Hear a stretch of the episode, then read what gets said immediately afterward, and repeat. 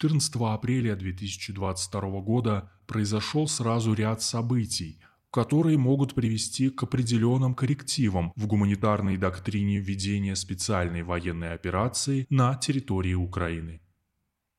Ночью стало известно о пожаре и детонации части боеприпаса на флагмане Черноморского флота, ракетном крейсере «Москва». Как и многие другие корабли и суда обеспечения, ракетный крейсер выполнял боевые задачи рядом с побережьем Украины. В частности, обеспечил сдачу в плен украинского гарнизона на острове Змеиный и дальнейший контроль акватории. Около двух часов ночи Минобороны РФ сообщила о пожаре на борту крейсера, в результате которого сдетонировал боезапас, а сам корабль получил серьезные повреждения. К полудню было опубликовано еще одно заявление, из которого следовало, что возгорание на борту локализовано. Взрывы боеприпасов прекратились. Экипаж эвакуирован. Корабль остался на плаву. Основное ракетное вооружение, комплекс «Вулкан» с дальностью до 700 километров, не пострадало, и поврежденный флагман буксирует в порт. Причины пожара и детонации устанавливаются и официально не озвучены, что сразу же привело к заполнению информационного вакуума различными версиями.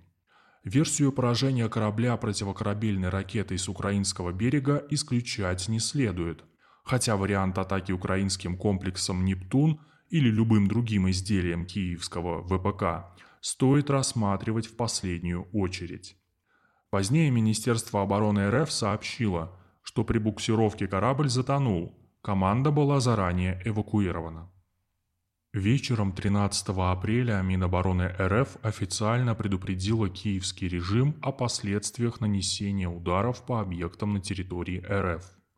По словам официального спикера Министерства обороны Игоря Коношенкова, если Киев продолжит такую практику, то ВС РФ оставит за собой право на ответные действия.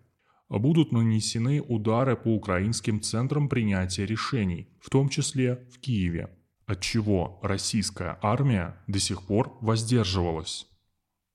Утром 14 апреля украинская сторона совершила обстрелы погранперехода и населенных пунктов в Брянской области и территории Белгородской области РФ.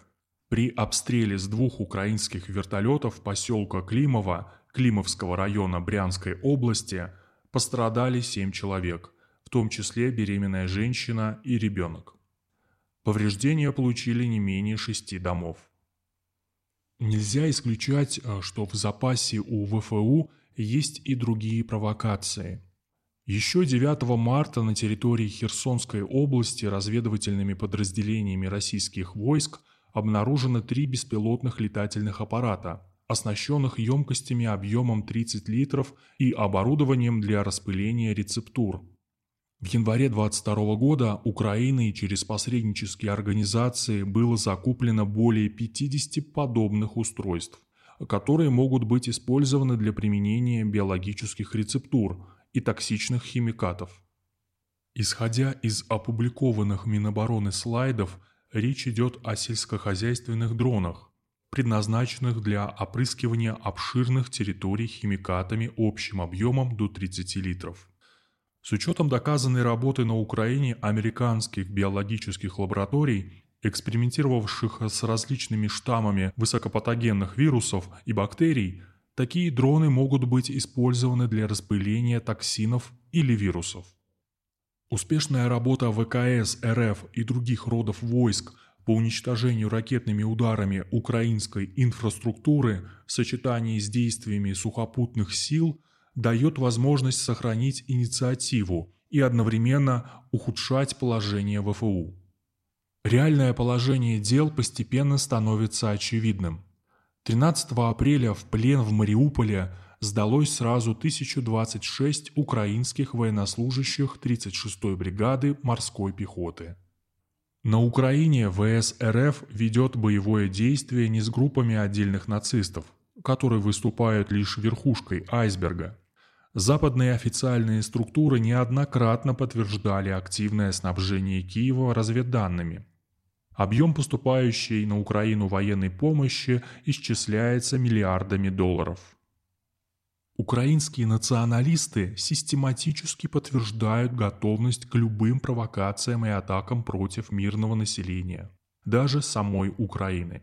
А это значит, что при наличии нужных инструментов удары без раздумий будут нанесены по территории самой России. Что и происходит в Белгородской, Курской, Брянской областях, в Крыму и Севастополе. Практика показывает, что украинское политическое руководство достаточно слабо внимает аргументам, которые не направлены на него напрямую. А после затопления крейсера «Москва», если и были какие-то сдерживающие мотивы в отношении украинской группировки войск, то теперь они должны быть сняты окончательно.